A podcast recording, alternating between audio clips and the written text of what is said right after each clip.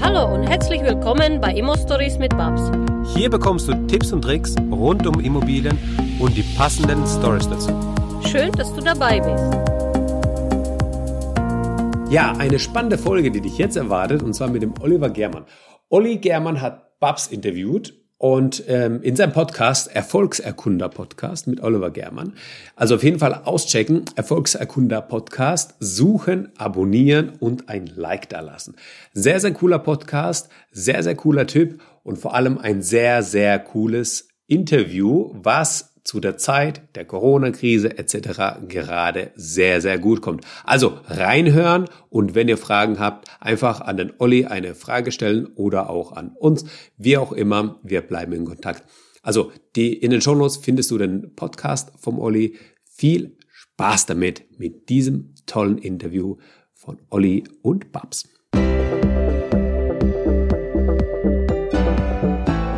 Herzlich willkommen bei einer weiteren Episode des Erfolgserkunder Podcasts. Ich sitze heute mit der lieben Babs Steger. Babs Steger ist eine der erfolgreichsten Immobilieninvestoren in Deutschland und ich freue mich sehr, sehr auf dieses Gespräch heute. Die Story, wie wir uns kennengelernt haben, die ist äh, sehr, sehr cool, die will ich kurz erzählen. Und zwar, ich kann mich da noch sehr gut dran erinnern, letztes Jahr im Sommer. Da habe ich dich das allererste Mal in einem Podcast gehört, im Panzerknacker-Podcast von Markus. Da habe ich mir gedacht so, boah, die finde ich cool, die hat eine geile Art, die, die sagt, was sie denkt. Das ist eine richtige Powerfrau. Und dann habe ich die so ein bisschen verfolgt, äh, auf Social Media, habe mir YouTube-Videos von ihr angeschaut ähm, und fand immer alles total cool, was du machst. Und dann, ich glaube, wann war das? Vor, vor einem Monat, vor zwei Monaten ungefähr, da bin ich nach Prag geflogen. Und dann saß ich in Frankfurt am Flughafen, in der, in der ähm, am, am, am Boarding. Und dann war dann eine Frau neben mir, die hat dann da so Influencer-mäßig da so eine Instagram-Story in ihr Handy gesprochen. Ich dachte mir so, hä, was ist denn das für eine? Habe ich, hab ich, hab ich dich angeschaut und gedacht so, irgendwie kommt die mir bekannt vor. Und weißt du, was mein erster Gedanke war? Ich dachte erst, du wärst Michaela Schäfer. Da habe ich die nochmal gegoogelt, dachte mir so, oh nee, das ist sie doch nicht, das ist sie doch nicht. Und dann saßt du im Flugzeug vor mir und hast Instagram offen gehabt. Und dann habe ich deinen Namen gesehen, Babs Steger, dein Instagram-Handle. Dachte mir so, ach, die Babs ist das. Klar, die kenne ich doch. Dann habe ich dich ange angequatscht und meinte, ich sag mal, kann es sein, dass du die Babs bist? Und dann meinst du, ja, ja, bist du der Dritte, der mich heute anquatscht. und, so, und so haben wir uns kennengelernt. Also super cool, dass es jetzt geklappt hat, dass wir jetzt hier einen Podcast zusammen aufnehmen und ähm, man muss Gelegenheiten einfach nur beim Shop verpacken, ne? Ja. Ähm, Cool. Babs, wie geht's dir heute in dieser äh, Corona-Krisenzeit? Bist du noch Corona verschont geblieben? Ja, also ich habe auch Negativtest tatsächlich. Wir haben es natürlich testen lassen, nachdem ich aus Spanien zurückgekommen bin. Aber uns geht's okay. gut, alles prima. Wir hoffen natürlich, wir alle äh, in dieser Republik und alle in Europa und glaube ich alle weltweit, dass dieser Shutdown nicht so lange dauert, dass es relativ kurze Sache ist, wobei das sich nicht so abzeichnet im Moment. Aber ich denke, wir als Investoren können ein oder zwei Monate gerade in der Immobilienbranche, das ist eine der wirklich konservativste und langweiligste mhm. Branchen schlechtweg. Also das, glaube ich, kann jeder Investor verkraften. Ja, aber so, das stimmt. Wir haben uns äh, auf eine sehr coole Art und Weise kennengelernt. Tatsächlich in Flieger und war es ja der dritte, der Tag eigentlich. Und das, das Tolle dabei ist, ich meine, ich habe ich hab diesen Job seit äh, Jahren gemacht bis ich mich entschlossen habe, an die Öffentlichkeit zu gehen, kannte mich ja keiner, aber ich war zu dem Zeitpunkt schon letztendlich mega erfolgreich und ähm, erst mit der Öffentlichkeit kam dann dieser Ruhm, weil ich, ähm, du sagst, ja, ich sag, was ich denke, aber mhm. dazu musst du auch ähm, ja, die Freiheit haben, sagen Total. zu können, was man mhm. denkt. Das ist heutzutage ein riesengroßes Gut. Kann ich das sagen? Kann ich es mir trauen? Kann ich jedem Denter zeigen und sagen, hey, Leute, ist mir doch egal, ja, was ihr denkt. Und ich mache das auf meine Art und Weise. Und ich habe versucht, das Thema Investment ähm, mit einem Witz letztendlich den Leuten rüberzubringen, mit einer Leichtigkeit, mit einem Spaß weil das Thema ist, wenn du da drinnen steckst und wirklich, ich habe sehr viele Leute äh, zu Millionäre gezüchtet, also wirklich gezüchtet, gepeitscht, Arschtritte verpasst, geschrien, gebrüllt. Und dann denkst du, jeder wird Millionär, was einfach ist, hey, du Arschloch, wach jetzt auf und, und brutal, ja. Und nachhinein kamen sie alle und sagen, die sind so mega dankbar und wir haben das tatsächlich abgefilmt und auf die Homepage gestellt und ähm, das liegt nicht daran, ob du, ob du das kannst oder nicht. Das liegt eindeutig bei jedem an dem Thema Mindset. Wirklich, das mhm. ist ein mhm. Mindset-Thema, ob man es schafft oder ob man es nicht schafft. Ob man dann die Freiheit hat, äh, zu sagen, was man will. Und ich habe halt die Freiheit, dass ich wirklich ähm, sagen kann, was ich will und was ich auch sehr, sehr oft tue. Was natürlich nicht jedem gefällt, aber es muss auch nicht jedem gefallen. Du wirst ja mit so einem Mindset jetzt nicht geboren. Du bist jetzt ja nicht auf die Welt gekommen, hast gesagt, so alles klar, ich werde jetzt hier äh, die größte Immobilieninvestorin in Deutschland, sondern wie hat denn das alles bei dir angefangen? Wo, wo kommst du denn her und wie bist du dahin gekommen? Ja, also definitiv überhaupt nicht. Niemand wird mit so einem Mindset geboren, das ist richtig. Die Frage ist, welche Wille hat man aber, ähm, mhm. so etwas zu erreichen in seinem Leben? Oft ist es so, also ich komme wir haben uns im Flieger nach Prag kennengelernt. Ich lebe seit ein paar Jahren in Prag. Das hat auch riesige Gründe, steuerliche Gründe. Wenn mhm. man nichts hat, ist Deutschland der Land schlecht weg. Wenn man viel hat, ist dann Deutschland Tschüss, also angesagt. heißt es äh, Auswanderer werden, wenn du viel hast, weil Deutschland ist kein Land, wo die Millionäre und Multimillionäre entspannt leben können. Da gibt es einfach mhm. zu viel Steuer hier, da muss man rausgehen. So, aber ich komme tatsächlich aus Tschechien. Ich komme aus einer mega, mega arme Familie. Ich habe die typische Leitplanken kennengelernt, wurde geprügelt, wurde äh, in der Schule ein Mega-Rebell, wollte nie lernen, habe dann Elektrotechnik tatsächlich studiert, zu Ende gemacht. Krass. Und vor der BWL habe noch Elektrotechnik, was von mir eigentlich gar niemand weiß. Mhm. Weil meine Mutter kannte den, äh, den äh, Direktor dieser Schule. Und mhm. deshalb habe ich unter den Jungs meine äh, Ausbildung und äh, das Weitere machen müssen. Elektrotechnik will ja kein Mensch. Und für mich war das ganz klar, diese Leitblanke, lerne was, dann wärst du was. Und wenn du zu doof bist, dann gehst du halt arbeiten, machst halt Ausbildung. Und ich fand mhm. das immer, ich habe es nie verstehen können. Ich habe immer die Menschen bewundert. Zu uns in Osten, es war alles zu, gab es nichts. Ich habe bis 19 kein Haribo gekannt. Ich habe sehr viele Dinge gar nicht gekannt, also bis fast mhm. 20. Und ich habe mich immer gefragt, ey, wie machen das die Deutschen? Die kommen alle mit einem Mercedes, schmeißen mit dem Geld um sich herum. Also, was ist in diesem komischen deutschen Land anders? Da muss ich mal gucken. und da ich eigentlich immer schon rebellisch war und ich jetzt bis heute bin, mega rebellisch, will ich das halt mhm. immer, ich will mich davon selbst überzeugen. Ich bin ein Mensch, der niemals andere verurteilt, bevor ich die Leute nicht selber kennenlerne. Und dann erst sagt, wow, mega oder doch ein Arschloch, ja. Und das wollte ich halt wissen. Dann bin ich nach Deutschland. Ich habe dann drei Monate Aufenthalt gehabt, um meine Sprache, also richtig Deutsch zu lernen was auch nicht geklappt hat. Also ich kann bis heute nicht richtig Deutsch, Leute. Ich kann alle beruhigen, die jetzt sagen, oh, ich brauche aber Abitur oder ich komme aus einer ähm, ganz einfachen Familie. Ich komme auch aus einer einfachen Familie und nein, ich spreche kein perfektes Deutsch und ja, ich habe bis heute drei Sekretärinnen und fünf Anwälte, die sich nur um mich kümmern, weil ich spreche jetzt mittlerweile mehr richtig tschechisch, ja. Also ich kann entweder schreiben, entweder lese ich das richtig, wenn ich es lese, dann verstehe ich das nicht. Aber das macht mich letztendlich aus. Das macht meine Story eine Geschichte aus. Ich bin alleinerziehende Mama, die das erreicht hat. Und deshalb wollte ich eigentlich an die Öffentlichkeit, weil ich einen siebenjährigen Sohn hatte und mit meinem Sohn alles aufgebaut habe. Das war die mhm. erste Message. Und dann kam so äh, viele Menschen, die gesagt haben, Mensch, Babs, wie geil ist die denn? Ja, ist die geil, weil sie sagt, was sie will? Ist die geil, weil sie das so einfach, einfach macht? Aber die Dinge mhm. sind im Leben einfach, einfach. Man kann sie, das Leben ist so oder so sehr schwer und sehr kompliziert. Aber wenn man die Dinge mit Leichtigkeit anpackt, ich glaube, dann geht das alles einfacher. Also ich komme aus einer sehr armen Familie. Ich hatte gar nichts. Also ich kenne das Thema monatelange leere Kühlschrank. Gar nichts drin, also Tomate und Butter.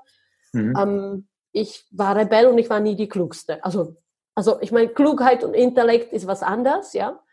Äh, aber du warst straßenklug. Ich war, Straße, ich war straßeintelligent, also genau. extrem intelligent. Das ist mir, glaube ich, bis heute geblieben und das ist auch die Message an alle, die uns zuhören. Ich habe sehr viele Menschen, die kommen aus Howard.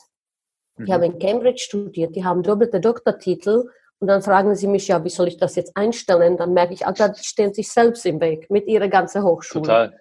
Total. Stellen sich, genauso. Weißt du, dann habe ich eine Hauptschule, der ballert mir 100 Wohnungen in drei Jahre rein, wie jetzt eine Mannheimer. Der ist gerade 31 Jahre. Der kann auch nicht richtig schreiben und lesen, glaube ich. Aber es ist ihm scheißegal, weil der hat einen Fokus, der will Immobilienportfolio aufbauen. Also, der macht so einfach, ne? Denkt nicht nach, der macht einfach. Ja, er, er denkt, er macht's und mit dem, wie er macht, wird er jeden Tag besser und er wird jeden Tag kluger und er weiß jeden Tag mehr Hacks und mehr Tricks. Heute ist er so abgebrüht.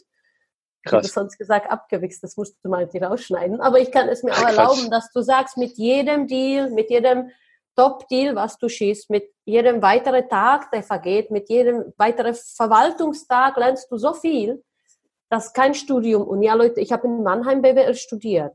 Ich war ein Dreier-, Vierer-Schülerin. Und ich sehe heute die Einzelschüler, die arbeiten irgendwo für 2000 Euro bei der SAP oder bei der BASF. Aus der nächsten warum hast du so ein Elite-Studium gemacht? Das brauchst du doch nicht für 2000 Euro, arbeitet doch eine Verkäuferin an der Aldi-Kasse. Da brauchst du nicht einen Masterabschluss im BWL. Aber diese Menschen haben halt dieses Thema, dass sie in ihrer Leitplanke so festgefahren. Heutzutage ist es eigentlich schon eine Gefangenheit. Das ist eine Gefangenheit. Mhm. Du sitzt im Gefängnis und du kommst da selber aus diesem Hamsterrad oder dieser Gefangenheit der Gesellschaft selbst nicht raus. Das ist das größte Problem, was die Gesellschaft hat. Es kommt nicht mehr drauf an, ist man klug, intelligent oder doof. Meistens mal haben die Doofere das noch einfach, weil die verstehen nicht die Zusammenhänge, dann ist es alles schön. Schön gesagt. War einfach schön. Wann, wann kam bei dir dieser Switch? Weil du hast dann nach dem Studium wahrscheinlich erstmal gearbeitet. Ja, und ich habe als Manager, als KMU-Manager bei Kabel BW angefangen. Mhm. Und das war mein größtes Glück, weil ich habe ähm, nur Geschäftskunde betreut, also Geschäftsführer, Juristen, BWLer. Ja. Ah, okay, super. Und dann kam ich als kleines Mädchen im Vertrieb und habe 15-jährige, 10-jährige Versorgungsvereinbarungen, Rahmenverträge, so große Verträge an wirklich an, an Leute vermittelt, äh, von denen ich selber teilweise gar nicht wusste, was drinsteht, war aber nicht wichtig, weil die Sekretärin hat die, die Namen der Firma eingetragen, die Verträge vorbereitet. Ich musste nur den fucking ein Unterschrift unter dem Vertrag hinkriegen. Egal, was ich erzählte, ich konnte mit denen zu Formel 1, zu Opa, zu Golfplatz, egal wohin. Das habe ich sehr, sehr schnell begriffen, wie das Leben so tickt. Und dann habe ich immer gedacht, ah, guck, komisch, diese ganzen Leute, ja, die fahren alle Porsche, die haben alle Villas, die sind alle, ah, heute kann ich nicht Frau Steger wir sind wieder auf der AIDA, wir sind wieder in Karibik, wir sind wieder in Urlaub. Habe ich gesagt, so komisch, ja, die Leute halt, die haben ein cooles Leben, was machen die denn eigentlich? Und dann irgendwann dämmerte bei mir und gesagt, okay, die machen alle Immobilien, die haben alle eins gemeinsam, die haben alle Immobilien. Ah, okay. Ich habe ja die Wohnungswirtschaft betreut. Ich kenne wirklich die Baugenossenschaften, die Verwalter, die Eigentümer von, sagen wir mal, von, von, von Hessen, also von Köln bis runter ähm, zu Bodensee. Da kannte ich so gut wie jeden, jeden Großen und ich kannte auch die Privatbestände der Leute. Ich kannte Leute, die haben schon damals 100, 150, 200 Wohnungen im Privatbestand. Wir reden hier von Privatinvestoren, da heißt es sehr, sehr viel sein. Kleine, normale Otto-Normalverbraucher, die Normalleute kaufen ein, zwei Wohnungen als Kapitalanleger, nicht als Investoren denken, sie sind's. Wenn du dann kommst, sagst du, ich habe zehn Wohnungen, sage sie, ja, du bist ein komischer Spinner. Und ich sage, ja, aber Spinner ist man eigentlich ab 100, ja? Ab 100 kannst du dann, was hast du gemacht? Hm, hatte einen normalen Job, das hat nicht so funktioniert, konnte mich jetzt unterordnen. Die Kollege, die war immer so komisch, ja? Ich war, war ja immer faul. Das, ich glaube, dass die meisten Investoren, ich weiß nicht, ob das, ob das allen geht, so wie mir, ich war immer mega faul. Also so das typische Arbeiten wollte ich nicht. Das Handarbeiten konnte ich nicht, weil ich halt meine Ziele immer hatte. Die sollte immer irgendwie schön und ausgefallen sein. Dann habe ich gesagt, ich muss ja was anderes machen. Ne? Und dann, aufgrund meines ersten Jobs, war das tatsächlich so, dass ich dann meine erste Wohnung gekauft habe. Das war eine Dreizimmerwohnung in Heidelberg. Ich sage das auf jede große Bühne, bei jedem großen Auftritt. Und als kleines Mädchen hatte ich damals, da, damals ein Riesengehalt. Ich glaube, ich hatte mal 4.000 Euro netto plus Fahrzeug plus Spese. Also ich kam nee. schon auf 5.000, 6.000 mit 26. Wie alt warst du da? 26. 26, cool. Mhm. Und das war mega viel Geld und ich war irgendwie so unzufrieden. Habe ich gesagt, ja, das lässt sich aber schnell ausgeben. Ne? Also so für Frauen ist gar kein Thema. Habe ich gesagt, okay, was brauchst du denn, dass du zufrieden bist? So das Vierfache. Okay, ich habe gesagt, sag mal, gib dir mal eine Deadline ab 30, verdiene ich 10 jeden Monat netto. Das war meine Deadline, das war mein Ziel, der wollte ich erreichen. Mhm. Und natürlich habe ich ihn nicht nur erreicht, sondern ich hatte mal dann 14, 15 und mehr. Ab 30 habe ich das weitgehend übertroffen, diese Ziele. Aber ähm, ich habe mir erst eine Immobilie gekauft, drei Zimmer, und jeder Student zahlte 450 Euro. Und die 400 Euro gingen an die Bank. Jetzt kannst du dir vorstellen, welche Überschüsse du dann hast, ne? Ja, klar. Also du Sehr hast dann cool. so 1350 Euro im Monat, 400 gehen an die Bank, sag mal 150 an Verwalter dann bleibt dir so 800. Wenn nur 700 übrig bleiben, wenn nur 600 übrig bleiben, war mir klar, wenn ich die 600 mal 10 fahre, neben meinem lockeren Vertriebsjob, das war natürlich für andere schwierig. Ich hatte meine Jahreszielzahl in drei Monaten immer am Anfang des Jahres schon in Schublade. Ich dachte so, und jetzt drei Viertel kann ich investieren. Also ich meine, ich weiß nicht, ob ich extra clever war. Ich empfinde es nicht so. Aber ich, mir war klar, mit dem eine Wohnung, es muss weitergehen. Und dann habe ich eine Kundin von mir kennengelernt, die dann meine Mentorin wurde. sie will auf gar keinen Fall an die Öffentlichkeit. Daher okay. ähm, darf ich auch ihren Namen gar nicht sagen. Ähm, auf Alles jeden gut. Fall hat sie mir dann weitere acht Wohnungen verkauft. Innerhalb von, also 2006 habe ich dann weitere acht eingekauft und das war mein Start. Also ich habe so 2006 mit den ersten Investments gestartet und das habe ich dann ein paar Jahre gehalten, habe dort gearbeitet und so ab 2011 ging es bei mir richtig los. Also vier Jahre später, dann habe ich gesagt, so jetzt muss ich richtig groß werden mit Immobilie, weil ich hatte einen super Job. Ich habe Vertriebsleitungen des Konzerns übernommen, äh, war dann in Köln und hatte ein riesiges Büro in Frankfurt, habe immer versucht, mein MBA und noch Doktor und was weiß ich, so diese Leitplanke, das Typische, was man schon kennt. Und mhm. dachte ich mal, noch zehn Wohnungen habe ich schon, die Rente ist gesichert. Was mache ich jetzt? Was mache ich jetzt? Und immer war mir irgendwann langweilig, weil ich dachte, ah, es muss doch noch was anderes kommen. Ja, es kam dann irgendwie nicht so wirklich was, äh, bis mir bewusst war, dass ähm, dieser Management-Job, ich würde dann schwanger und mir war gleich, kann dieser Job irgendwann nicht mehr machen. Also du kannst keinen 16, 14, 12 Stunden Management-Job mit einem Kind machen. Hm. Und ab dem Zeitpunkt war mir auch klar, okay, okay, okay, was läuft bis jetzt? Was läuft ohne Probleme? Immobilie. Also die liefen immer total entspannt. Und ich dachte, okay, okay, was machst du noch so ganz nebenbei? Ich habe nebenbei für meine ganzen Mandanten eingekauft. Also ich hatte sehr viele reiche Kunden. Äh, zu dem Zeitpunkt war ich bei einer Schweizer Gesellschaft und kannte ganze Millionärskunden schon damals. Und die haben gesagt, ey Babs, würdest du für mich jetzt ein paar Wohnungen kaufen? Würdest du mir was empfehlen? Und das waren alles Kapitalanleger, kaum Investoren dabei. Und ich dachte, wow, das, was ich für die Kapitalanleger mache, kann, kann ich auch für mich selbst machen, aber als Investor. Und habe dann mein erstes Paket mit 60 Wohnungen geschnappt. Da war wow. ich gerade mal 34. Geil. Ja, und dann hatte ich mal halt schon so 70 und noch ein Zelt von mir ist 80.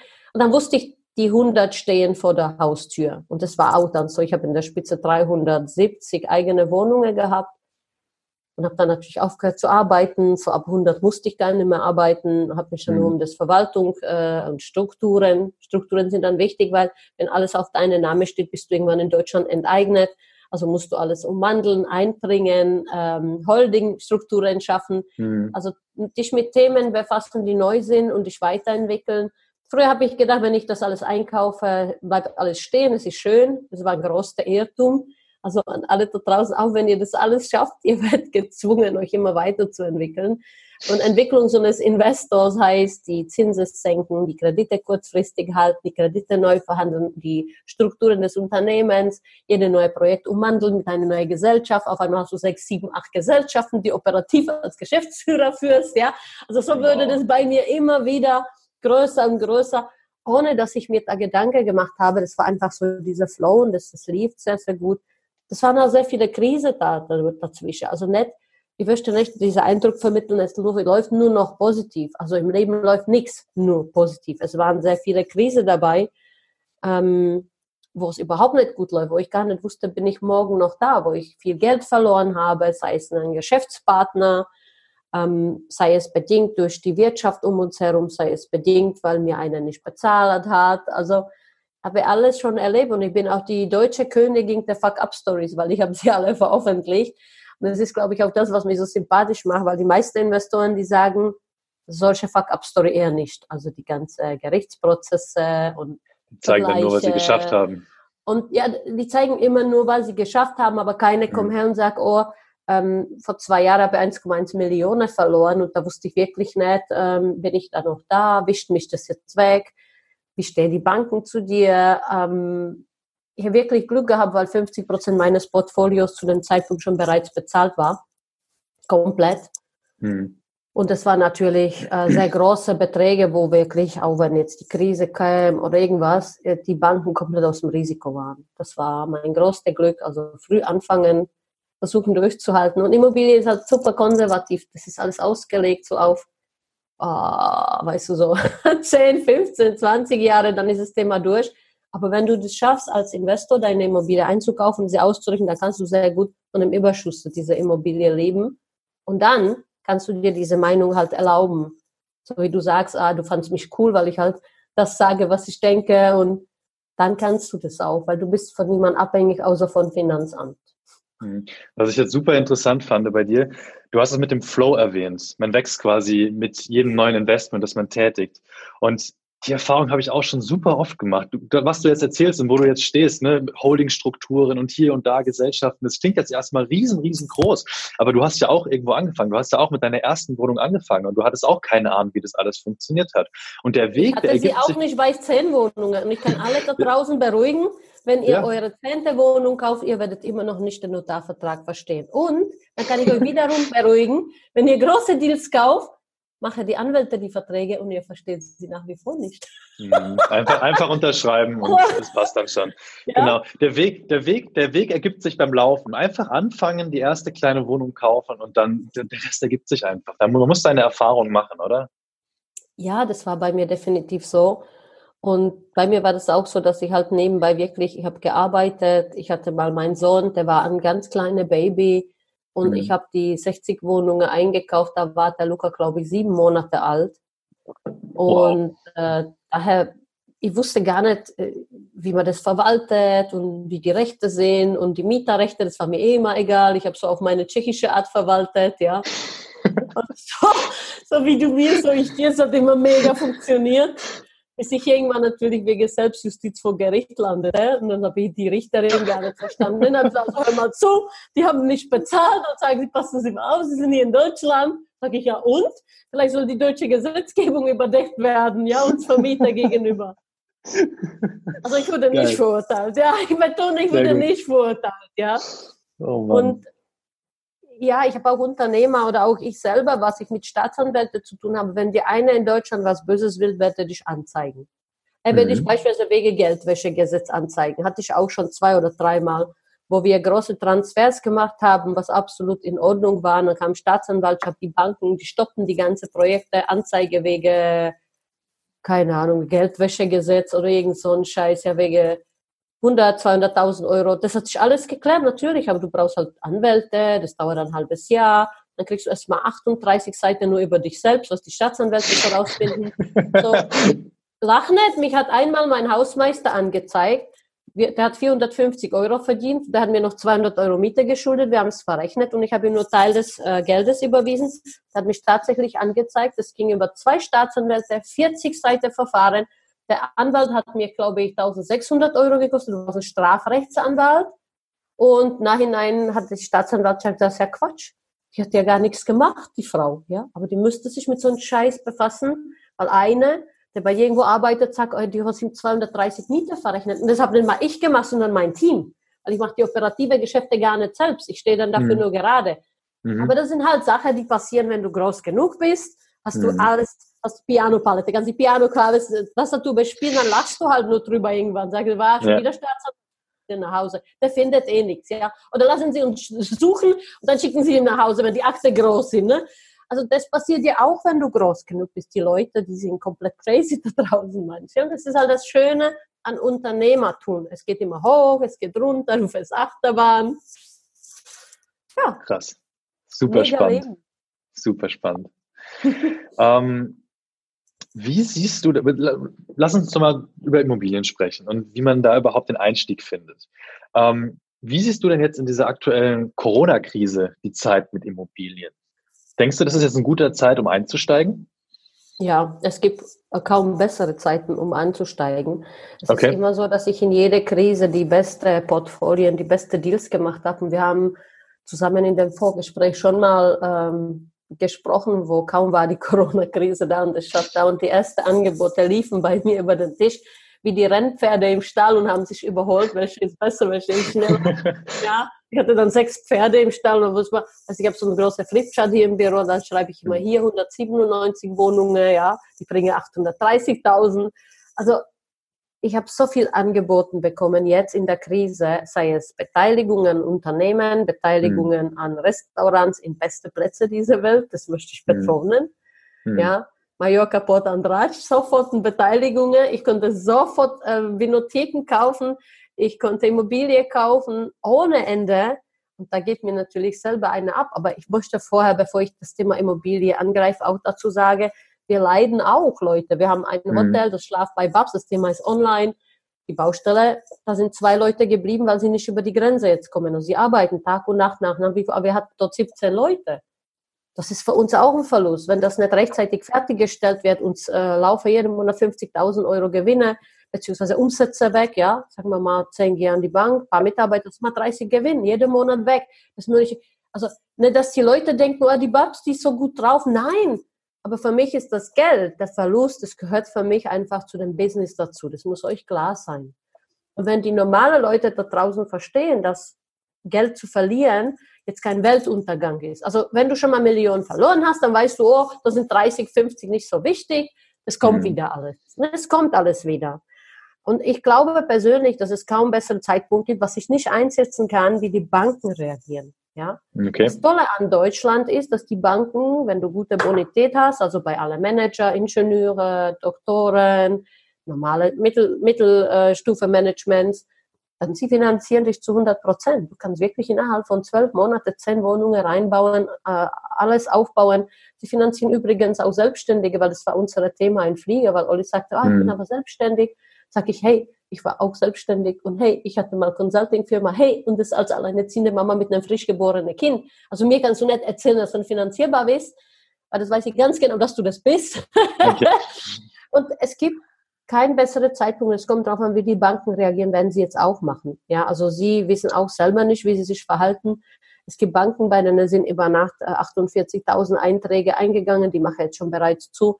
Wenn du da mhm. nochmal einen Immobilieantrag stellst, hast du eine schlechte Karte.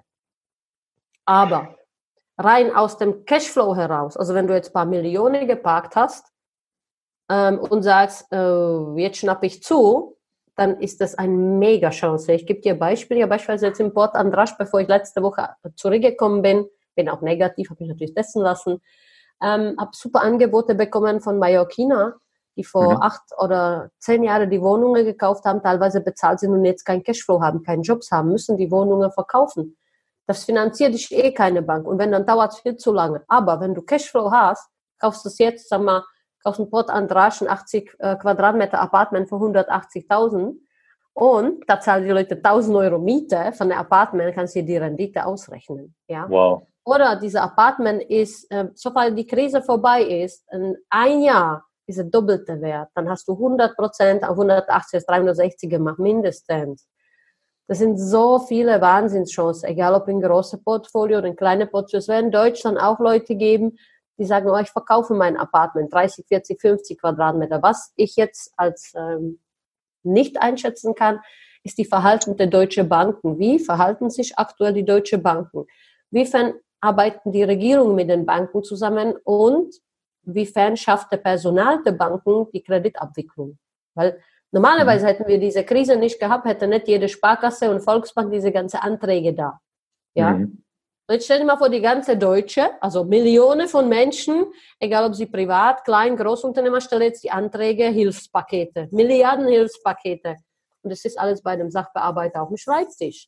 Und jetzt kommen wir als Investoren und sagen, mega Krise, wow, komm, Chaka, jetzt gehen wir einkaufen. Und wir wollen 110% Finanzierung. Mhm. Ah, weißt du, da weiß ich nicht, wie die Banker sich verhalten. Ob der Banker sagt, komm, das machen wir weiter, weil unser Tagesgeschäft, das ist unser Geschäft, es läuft oder wir werden diese Hilfspakete abarbeiten. Und keine Bank kann von heute auf morgen doppelte Anzahl Mitarbeiter äh, verdoppeln, mhm. weil das wäre das nächste Thema. Denn nur, dass wir jetzt in der Krise zweimal so viel Pflegepersonal und Ärzte bräuchten und Beatmungsgeräte, wir bräuchten dann doppelt so viel Banker, wenn es wieder aufgeht. Und die Banker waren jetzt schon am Limit, alle. Weil jetzt hat es schon geheißen, oh, die Deutschen haben Wahnsinnsangst, es ist Hyperinflation oder es kommt mhm. Inflation und das Geld ist eh nichts mehr wert in zehn Jahren. Ja, das stimmt. Aber die Banker waren jetzt schon teilweise am Limit. Und wenn jetzt das ganze, die ganze Tsunami-Welle kommt mit den Anträgen, ist sehr schwer mhm. einzuschätzen. Also hängt es nicht daran, ob es geile Deals gibt. Die gibt es gibt Mega-Deals jetzt. Es werden Mega-Deals auf den Markt kommen und es sind, jetzt schon gibt es die mal. Nur kein Notar protokolliert dir gerade mal ein Deal, ja? Es sei denn, du hast wirklich Mundschutz und er sitzt in der Vorzimmer und sagt, wissen Sie, jetzt gehe ich raus, unterschreiben Sie beide und gehen Sie. Dann kann ich es mir schon vorstellen, unter äußerst Umständen, dass es funktioniert. Aber das ist das Thema, was ich sehr kritisch sehe. Wie werden, wenn die Banken öffnen, wie werden sie das alles abarbeiten können? Nicht, ob wir die Deals haben, das ist nicht die Thematik. Die Gewinner werden die natürlich, die jetzt Cash haben. Wobei das in Deutschland gar keinen Sinn macht, Cash einzusetzen. Das war ja immer meine Top-Strategie, zu sagen, komm, wir haben Cash, wir lassen das ganze Cash auf dem Konto stehen, zeigen das dem Banker, dass genug Rücklage im Cashflow da ist und finanzieren uns zu 100 Prozent. Das sind die Lieblingskunden der Banker.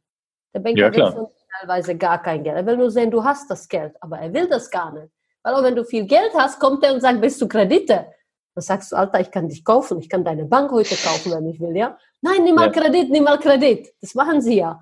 Und dasselbe ist für den ganz normalen Autonomalverbraucher. Es wird jetzt Megadeals geben, aber was ich nicht einschätzen kann, wie verhalten sich die Bank, was ich sehr gut einschätzen kann, dass die Bausparkasse ein riesiges Geschäft machen werden, weil man kann von der normalen Bank, und das, wird, das ist der Hack des Tages in diesem Interview, das möchte ich jetzt festhalten. Ich schreibe es mir direkt auf, Bank, ja.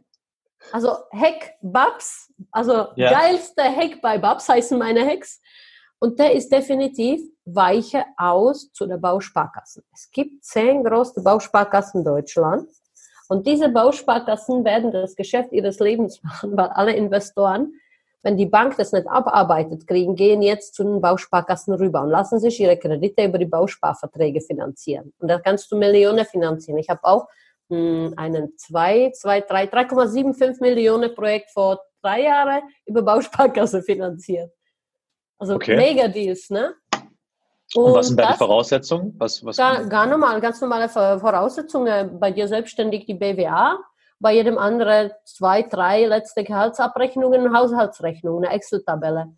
Also okay. im, es gibt bei mir in Online und websteger.com, glaube ich, eine Online-Rechner von uns, der mhm. wir kostenlos zur Verfügung gestellt haben, wo dann die Leute diese Rechner ziehen können und dann können Sie so eine Kalkulation mit der Immobilie auf dem Rech an den Banker schon fertig äh, zur Verfügung stellen, weil die Unterlagen mega wichtig sind. Ne? Also wenn du cool. die Unterlagen in Ordnung hast, dann gibst du es der Bausparkasse und sie sagen ja, okay, nächste vier Wochen haben sie die Kreditverträge und dann geht zum Notar. Also das wäre diese Hack, wo man die Banken und das Chaos der Krise umgehen kann, weil sonst hätte die Bausparkasse kein Geschäft. Verstehst du? Warum, warum ist das so? Warum ist das bei denen so einfach? Naja, weil die Bausparkasse keine Tagesgeschäft haben, weil sie keine Hilfspakete, Anträge auf dem Tisch haben. Ach weil so, für diese Situation jetzt. Kerngeschäft Immobilie jetzt fahren ah. können in der Krise. Das sind genau die Gewinner, wenn sie jetzt Mundschutz nähen werden. Die Bausparkasse ja, klar. für die Investoren, weil der clever ist und sagt, oh, aber die Banken, die können mich jetzt nicht finanzieren, die haben so viel zu tun und es gibt keinen Sachbearbeiter, es wird keine Leute geben. Und weißt du, mhm. bitteschön, die ganze Milliarde Hilfspakete abarbeiten. Ja? Verstehst mhm. du? Das ist das Problem, dass das kollidieren wird. Hilfspakete, Investoren. Die Investoren rennen jetzt los, sagen, wir machen es, mega. Und die Bank sagt, oh, aber habe jetzt keine Zeit, muss jetzt die ganzen Anträge, die brauchen alle Hilfsgelder. Und dann kommt die Bausparkasse ins Spiel und sagt, wow, mega, wir machen das für euch relativ schnell, weil die ganze Bausparkasse-Leute haben jetzt Zeit. Krass. Super ja, interessant. Der Heck dabei, ne? Also Super man weiß, wie kann man alles umgehen. Alles umgehen im Rahmen des Gesetzlichen sage ich, ich werde die Hochseilartistin. Also viele, die mich kennen, und du warst auch live dabei, das sind auch sehr erfahrene Menschen, wie eine unserer gemeinsame Freund. Ich falle dann vom Glauben ab und sagen, wo hast du das jetzt her? Sagst du, ja, ja, das also kann ich bestätigen. Vom Glauben ab und sagen, wie geil ist das denn? Wie geil ist diese Idee? Ja, mit dir einen Tag Brainstorming ist so abgefahren. Mhm der Hack dabei, dass wenn man weiß, wie, kannst du so gut wie jede Gesetzgebung auch teilweise umgehen. Also das äh, nenne ich ein Ho Hochseilartistin. Also ich bin 100 Meter oben drauf auf die riesige Stange und gehe diese gespannte Seil Stück für Stück mit dem Gefahr, dass ich abfliege. Ja, also ich bin nicht gesichert. Aber grundsätzlich geht das eigentlich immer gut, weil ich weiß schon, was ich tue. Und das wäre dieser Hack oder diese Hilfe an die, die uns zuhören und sagen, Sie können sich auch gerne meinen Online-Kurs, das muss ich jetzt pitchen, mein Team sagt, Mach, klar. Pitch das mal, ich pitche jetzt, nicht bitche, mhm. pitche. Ne? Also mein Englisch ist nicht so gut, das kann ich auch nicht. Ähm, es gibt ganz kleine Kernbusiness. Es gibt einen Online-Kurs von mir. Ich habe wirklich Stunden, ich habe ein Jahr lang Videos gedreht mit ganzer Hacks, was mir so zwischendurch eingefallen haben. Was man von mhm. mir wissen muss, von mir bin ich so strukturiert. Aber wenn ich mit dir Stunde rede, habe ich da so viel Hacks und so viel coole Sachen rein Mhm. Ähm, das kriegst du halt in keinem Buch. Und wenn mich eine nach einer Buchempfehlung fragt, und ich habe sie alle gelesen, ich kenne auch alle meine Kollegen persönlich, wir, sind mit allen in Peru, die auf dem deutschen Markt sind, mhm. da ist nirgendwo der Hack drin. Also die ganze Hacks, die ganze Tricks, wie umgehe ich jetzt die Krise, beispielsweise, dass du zur Bausparkasse gehst, steht in keinem Buch. Krass, okay. Das steht in keinem Buch. Die ganze Hex, die stehen nicht in einem Buch.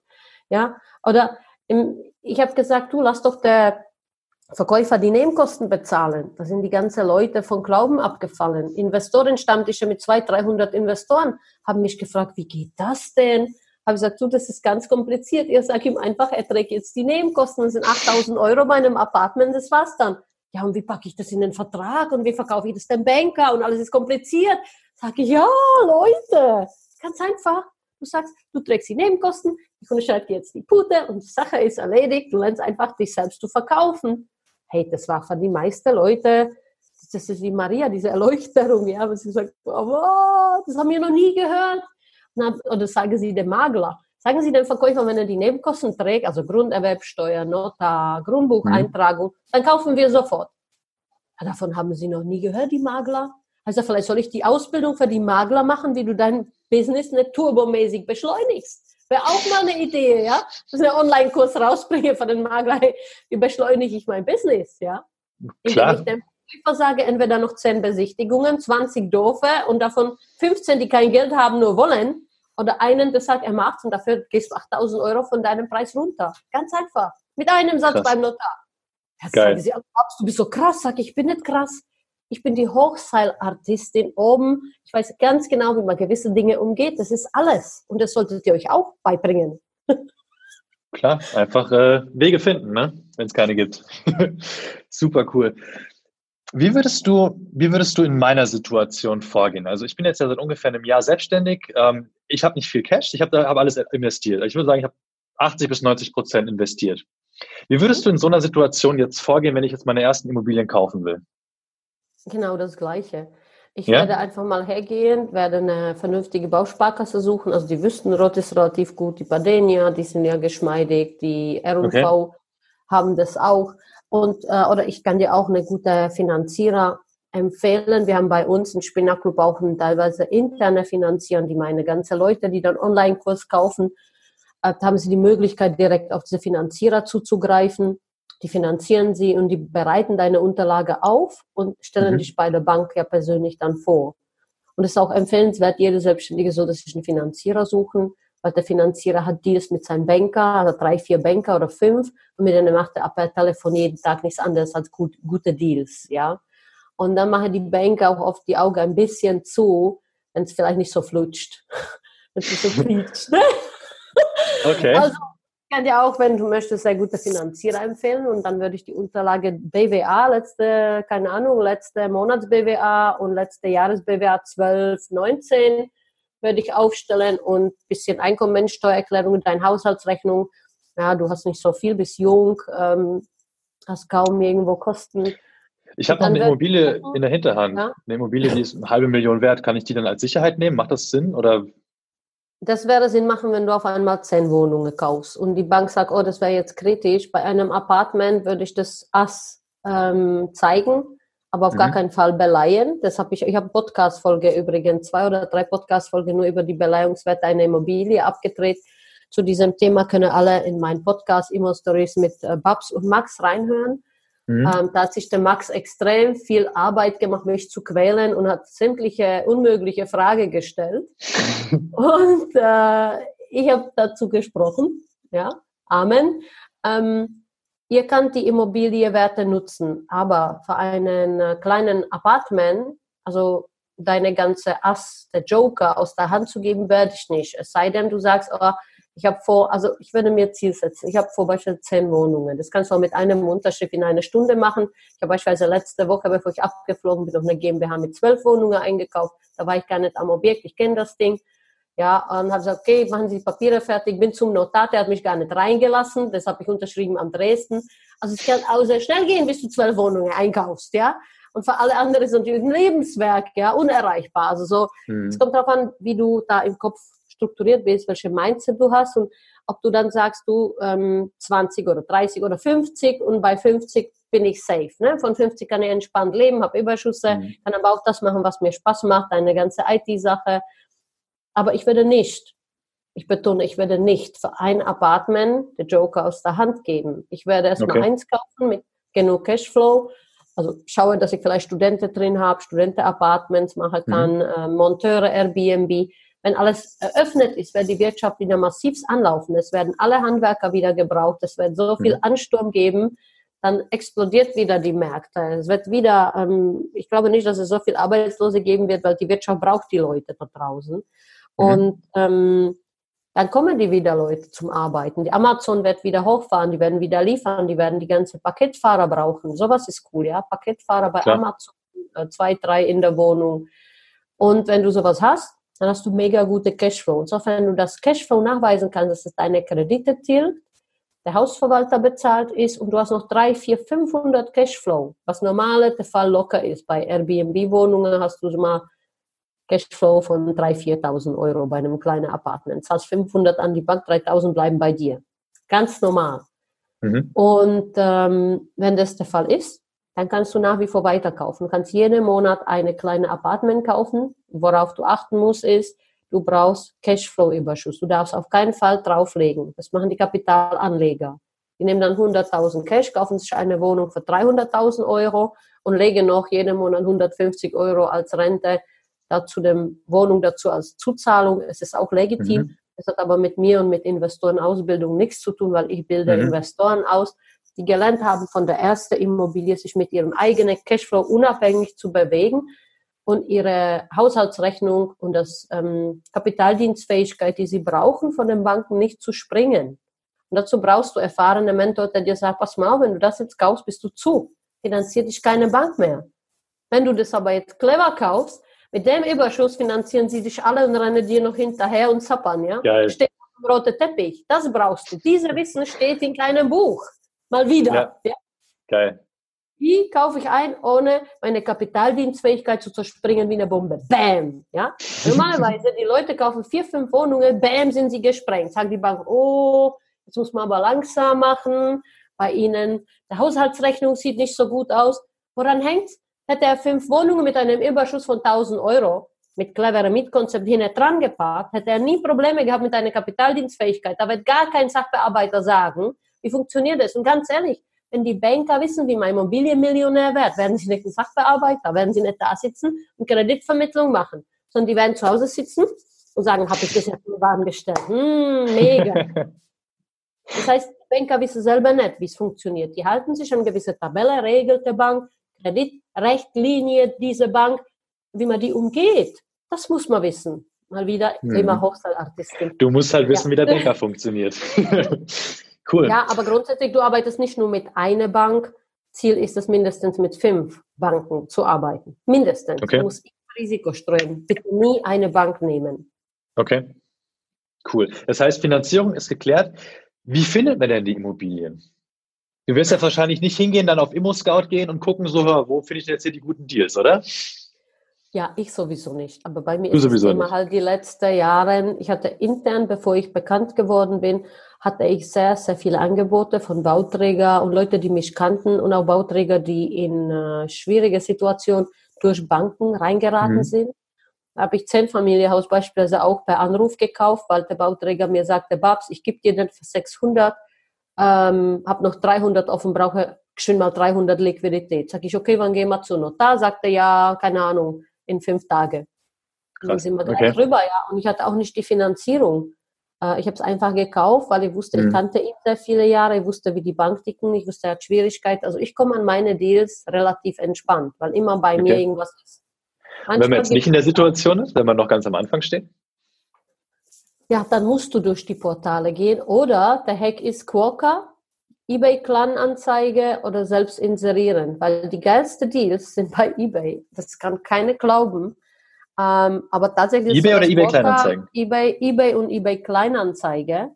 Okay. Und da schauen, was verkauft wird, weil oft werden da richtig coole Deals. Äh, und da gibt es einen Immobilienportal, das heißt Immometrica, da muss man sich anmelden. Und bei Immometrika kann man wirklich alles wie ein Trüffelschwein raussuchen. Also Rendite ab 6, 7, 8 Prozent, Portfolien, Skalierung, ähm, sämtliche Objekte. Willst du Gewerbe haben? Willst du Mietshaus haben? Willst du groß, kleine Apartments haben?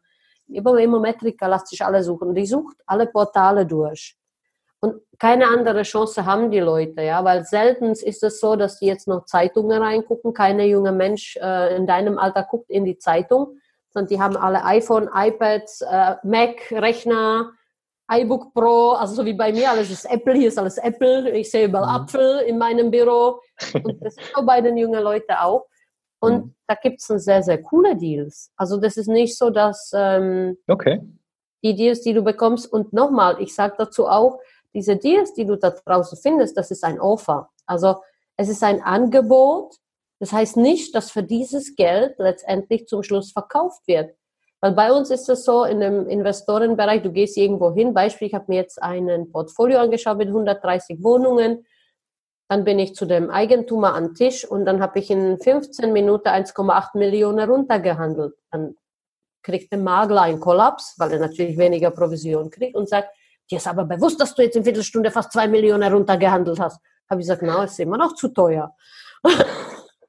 ja, also das muss euch klar sein da draußen, dass dieses Angebot ist euer Verhandlungsgeschick, eure Persönlichkeit geschickt. Kennst du das Wort, dass die Chemie passen muss zwischen zwei Menschen? Ja, ja, klar. Also ich weiß, zwischen uns zwei hat es gleich gepasst, aber wenn die Chemie zwischen dir und demjenigen, der verkauft passt, kannst du mit ihm sämtliche coole Deals der Welt fahren. Und das muss euer Ziel sein für jeder mhm. junge Investor. Lern mal, wie man verkauft, lern mal euch selbst zu verkaufen. Und es geht nicht so viel um die Immobilie, weil die besten Deals, die ihr da draußen findet, ich weiß, die werden mich jetzt alle verdonnern, sind aber die ganzen Messi-Wohnungen, ja. Mhm. Also die beste Deals, die günstigste Deals, die dann mega gut laufen, sind alle Problemwohnungen. Also Messi, Leichen, Wasserschaden. Warum? Messi-Wohnung ist innerhalb von einem Tag leergeräumt, ja, und mhm. innerhalb von nächsten zehn Tagen ist die Wohnung kernsaniert. Und spätestens in dritter Woche habt ihr Luxus-Apartment vom Feinsten mit den geilsten Boden, mit den geilsten Bädern, mit allem, was die Handwerker machen können. Und dann ballert die Rendite vom Feinsten. Und wenn da eine kommt, läuft er erstmal rückwärts und sagt, wow, ist ja so geil, war es immer so geil. Dann zeigst du ihm, nee, nee, ich habe so eingekauft. Dann falle sie wieder um, ja. Wie geht Krass. das denn? Ja, die Babs hat gesagt, mhm. Problemimmobilie sucht Probleme. Grundsätzlich im Immobilienbereich, wenn ihr Probleme habt oder sucht der wahre Grund, warum die Leute verkaufen wollen. Ja, oft mhm. sind es Erbgemeinschaften, ob haben die Leute kein Geld und natürlich äh, kommt der Verkäufer nicht auf dich zu und sagt, hey Olli, ich habe jetzt gerade kein Geld, die Bank hat schon zugemacht, die wollen pfänden und ich muss verkaufen, sagt dir keine. Aber wenn du mhm. die, diese Draht zu dem herstellen kannst, wenn du dich selbst verkaufen kannst, wenn du das schaffst, dass die Persönlichkeitsebene angegriffen wird und dir vertraut, dann werde es dir erzählen. Dann sagt er, ah, wissen Sie, ich habe eigentlich da ein Problem und das und dann kannst du solche Immobilien sehr, sehr gut verhandeln. Und Ziel sollte es sein für euch alle da draußen, die mit Immobilie was anfangen wollen, dass ihr eure Cashflow schont, weil das Cashflow zu verdienen ist hart. Und mhm. dass ihr der Verkäufer davon überzeugt, ob er nicht so liebeweise die Nebenkosten immer nehmen könnte. Cooler Tipp. Und mehr natürlich bei mir in dem Online-Kurs. Jeder soll ihn kaufen. Sag nochmal, wo man den findet. Unebadsteger.com. Cool, den Spinnerclub. Ja, genau. Sehr geil, sehr geil. Mega. Also ich habe mir hier schon äh, die ganze Seite vollgeschrieben mit, mit deinen Ratschlägen. Also es war schon super viel Mehrwert. Es sind halt mega viel Hacks, die man ich habe wirklich, ich, ähm, ich würde von jedem gefragt, gib mir mal Buchempfehlungen. Und dadurch, dass ich alle Bücher schon gelesen habe oder ich kriege sie bevor zu lesen, bevor sie erscheinen, ist es bei mir so, dass ich denke, die sind gut, die Bücher. Keine Frage. Aber in keinem Buch steht, dass es mal wirklich als Hacks für den jungen Investor mhm. bräuchte, weil es halt zu viele Hacks sind. Und ganz ehrlich, ja. das ist auch gut so, weil sie müssen das selbst lernen. Die müssen es selbst Total. rausfinden. Wie das Kind, das jeden Tag laufen lernt, eine Baby, das fällt tausendmal um und es steht wieder auf. Und Klar, irgendwann kann es laufen. Genau.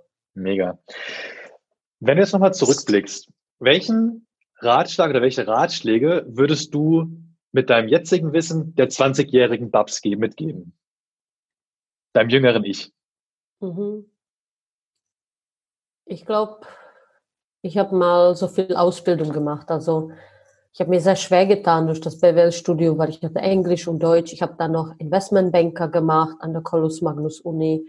Ich mhm. glaube, ich werde 20-jährige Babs diese Rat geben. Konzentriere dich darauf, wie du dein Geld verdienst, aber nicht unbedingt darauf, diese ganze Studiumgänge. Ich habe wirklich sehr viele Jahre damit verbracht, weil ich dachte, die Gesellschaft akzeptiert mich dann. Mein Akzent war immer sehr schwer. Damals war diese Ostblockratte Frau eh die ganzen Nutten, die da irgendwo an der Straße standen. Und ich habe sehr viele Jahre mit diesem Akzent kämpfen müssen.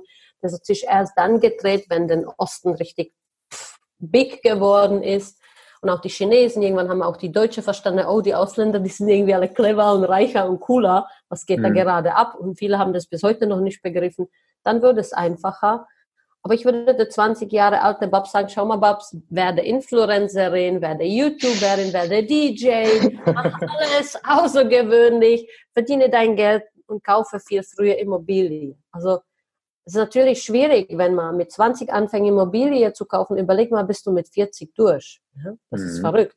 Und der normale Laufband der Menschen ist mit 20, werden sie geprügelt von den Eltern, so auf der Art, hm, mach was aus dir. Aber die Leute, warum soll man aus uns etwas machen? Wir sind schon was und wir sind es auch mit 20. Das spielt keine Rolle, mal 40 ist, 20 oder 30 mal ist schon was. Und ich hätte vielleicht auch neben dem Studium schon damals Immobilie kaufen sollen. Mit einem ordentlichen Cashflow wäre das auch damals mhm. gegangen, weil die deutsche Banken stellen das volle Risiko auf die Immobilie ab. Und wenn dir da was fehlt, 10, 20 Prozent, dann kannst du es mit einem Risikoleben absichern oder eine Mama GmbH kannst du mhm. auch machen, ja wo du die Eltern mit einfach reinnimmst, sagst, schau mal Mama, das ist eine GmbH, die Immobilie gehören uns, du kannst immer schauen, was ich so mache, ne? Mhm. Also das wäre auch möglich. Also ich würde der Babs auf jeden Fall empfehlen, noch zehn Jahre früher anzufangen. Ich habe mit 26 angefangen, also in mhm. diesem Falle, ich hätte noch die sechs Jahre davor gefahren. Und ich hätte gesagt, mach nicht die ganze Studiumgänge. Ich habe mich so gequält viele Jahre an einen Statistik und ähm, Rechnungen mhm. und diese ganze BWL-Sache, ich, ich schwör's dir, ich brauche gar nichts heute davon. Und ich glaube, dass viele Studenten, die mir jetzt zuhören, wenn sie älter sind, mir auch recht geben, weil sie in ihrem jetzigen Job gar nichts davon brauchen. Und das ist so, mhm. wo ich das sage, ich auch so oft. bewundere diese moderne Welt. Ich bewundere diese ganze Influencer und YouTuber und wie sie mit ihren Produkten Millionen machen die machen mir so viel Spaß jeden Tag. Ich gucke dann, die, die mich kennen, wissen, ich wusste gar nicht, was Hashtag ist vor zwei Jahren. Guckt ihr meinen Instagram-Account heute. Er gehört zu dem erfolgreichsten Business-Accounts Deutschland und wir sind jetzt am Anfang. Ja, Geil. der wird so mhm. groß, der wird so erfolgreich, wie es noch nie eine Frau in Deutschland gemacht. Warum? Weil ich halt nur ein Ziel habe. Ne? Immobilie kenne ich ja, die Tastatur, das alles andere ist für mich neu. Also ich werde der Babs sagen, mach alles aus deinem Leben, aber quäl dich bitte nicht durch die Studiengänge, weil du bist nicht mehr wert wenn du die ganze Titel hast. Und ich habe so viele Titel, die passen heute nicht auf die Visitekarte. Das muss man auch dazu sagen. Ja, ähm, hat ja nichts gebracht. Und das wird dir jeder sagen, auch jeder Unternehmer, mit dem du dich unterhältst. Meine ganzen Freunde sind ja teilweise ähm, Milliardäre und mhm. die sagen dasselbe. Also unsere Schule war zwar nicht schlecht, aber so viel hat sie uns jetzt doch nicht gebracht. Cool. Dann noch eine letzte Frage. Und zwar, du hast super viel erreicht. Du hast finanziell ausgesorgt, du hast super ganz, ganz viel gemacht. Was hast du noch für Ziele? Was willst du noch erreichen? Ja, also ich habe das jetzt schon angesprochen. Für mich ist es wahnsinnig schwer, die Social Media zu bedienen. Also wenn, bevor ich eine Story habe, mache könne, ich glaube, mein Team ist verzweifelt. Äh, das habe ich gar nicht gecheckt. Ich bin so stolz auf mich, dass ich das jetzt kann. Okay. Und ich, mein neues Ziel ist natürlich, einer der erfolgreichsten Business Account Deutschland aufzustellen ähm, und das auch als Frau. Das, das mhm. ist mein Wunsch, mein größter Wunsch. Und dann ähm, möchte ich die 10.000 Leute dazu bewegen, dass sie meinen Online-Kurs kaufen. Das nächste Ziel wäre, dass mein Kurs tatsächlich die Pflichtlektüre in jedem Gymnasium oder Privatschule wäre. Die städtische Schule sind relativ stur. Ich glaube, mhm. dass wir das aber unter Privatschule als Lektüre, es werden dann Immobilieninvestments gehört, so oder so zur Absicherung jeder, jeder Menschen dazu in Deutschland dass mhm. man mich als, als Mentorin und als ähm, eine Dozentin, ich möchte mich eine Dozentin nennen, das klingt so, äh, das ja, ich nicht, trocken, aber dass man mich einfach mal als äh, Lehrer, als Gelehrte, Gelehrte und Mentor in der Schule akzeptiert wird und dass schon die jungen Leute Zugang haben zu dem Wissen, was ich heute habe. Das wäre das größte Ziel und dass ich jedem da draußen diese Wissen vermitteln kann in Form von dieser Online-Kurs und unzählige Videos, zumindest in sein Mindset. Vielleicht denken Sie um. Vielleicht sagen Sie, es ist nicht Immobilie, wir werden jetzt Influencer, aber auch die Influencer, wenn sie es geschafft haben, äh, so wie Bibi und Julienko, die erfolgreichste in Deutschland, kaufen dann Immobilie. Also früher oder mhm. später wird jeder zu dem Thema Immobilie kommen, egal wie erfolgreich er ist, ja. Es gibt auch natürlich Leute, die machen ähm, Aktienfonds, äh, Uhren, hm. Autos, ja, weißt du, gehört alles weißt dazu. Du, weißt Aber weißt du, wenn wir so früh anfangen, ich, ich bin gleich soweit, wenn ja. wir so früh anfangen werden, dann, dann werden, ich werde eine Nation aus der Krise raus, rausholen, rausführen, indem wir in alte Babylonien den Leuten zeigen, wie sie sich selbst aufstellen. Es wird bei mir kein Harzer geben, weil es wird bei mir nur motivierte junge Menschen geben, die sagen, okay, ich habe es kapiert, wir ziehen das durch, wie die Babs gesagt hat, und wir sind dann abgesichert. Und sie könnten von dem Cashflow dann machen, was sie wollen. Künstler werden, Schauspieler werden, Ärzte werden, ITler werden. Das ist das Ziel, das ich habe. Und das hat mit Geld nichts zu tun. Natürlich verdiene ich damit Geld, ja. Natürlich verdiene ich damit Geld. Aber es wird mir gar keinen Spaß machen. Für mich ist es schon mal Spaß, Geld zu verdienen. Ich muss nicht mehr. Aber ich kann jetzt nicht, äh, ich bin relativ jung, jetzt noch zu sagen, jetzt mache ich gar nichts mehr, das will ich auch nicht mehr. Ich finde auch sehr schade, wenn Leute wie ich mit dem Wissen sagen werden, jetzt habe ich alles geschafft, jetzt pflege ich meine Garten, mache nur die Tomate. Ist doch, ist doch Schande, wenn man das nicht weitergibt, was man weiß. Diese ganze Hex und Wissen an die jungen Leute weitergeben, sollte eigentlich schon zur Pflicht gemacht werden. Sehr, sehr, sehr cool. Boah, du hast so viel, so viel Mehrwert jetzt hier mitgegeben, so geile Ratschläge. Vielen Dank dafür. mein, ja, sehr gerne. Abschließende Worte dazu noch zum Thema Immobilien gegen andere Investments. Bedenkt man relativ selten, aber die Erfahrung habe ich zum Beispiel gemacht. Klar, du kannst auch in Aktien, in Rohstoffe, whatever investieren, aber das Problem dabei ist, das kannst du auch ganz schnell wieder verkaufen. Du kannst eine Aktie mit drei Klicks in deinem Depot wieder verkaufen. Und wenn du dann mal siehst, okay, meine Aktie, die hat jetzt zehn Prozent plus gemacht, da bist du natürlich schnell in der Versuchung, das auch wieder zu verkaufen. Bei einer Immobilie ist das nicht so schnell. Die Immobilie, die steht erstmal da. Da weißt du genau, wenn ich die verkaufen will, das ist ein riesen Prozess dahinter. Und das finde ich das Schöne an Immobilien.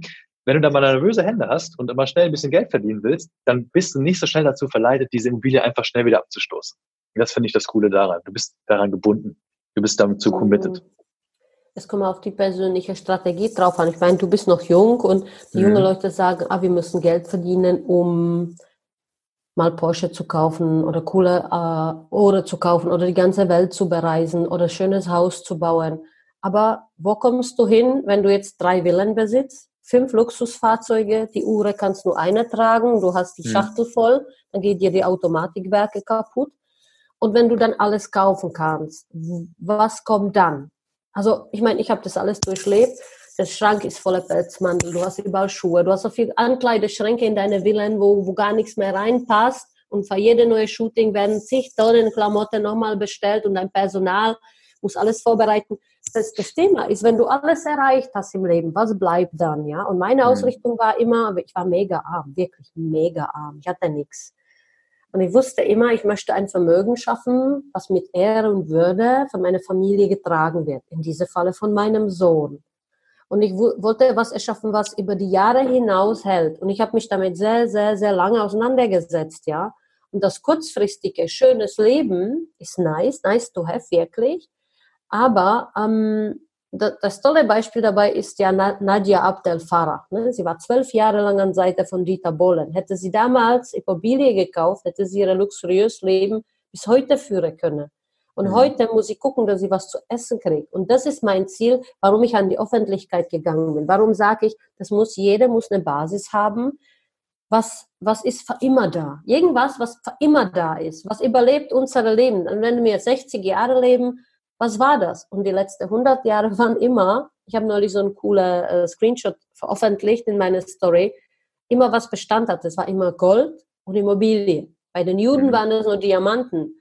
Alles andere, da haben fast alle Leute alles verloren. Und bei den mhm. Aktienmärkten sieht man jetzt, es gab einen Hedgefondsmanager, der Milliarde verdient hat, 2,6 Milliarden mit 27 Millionen.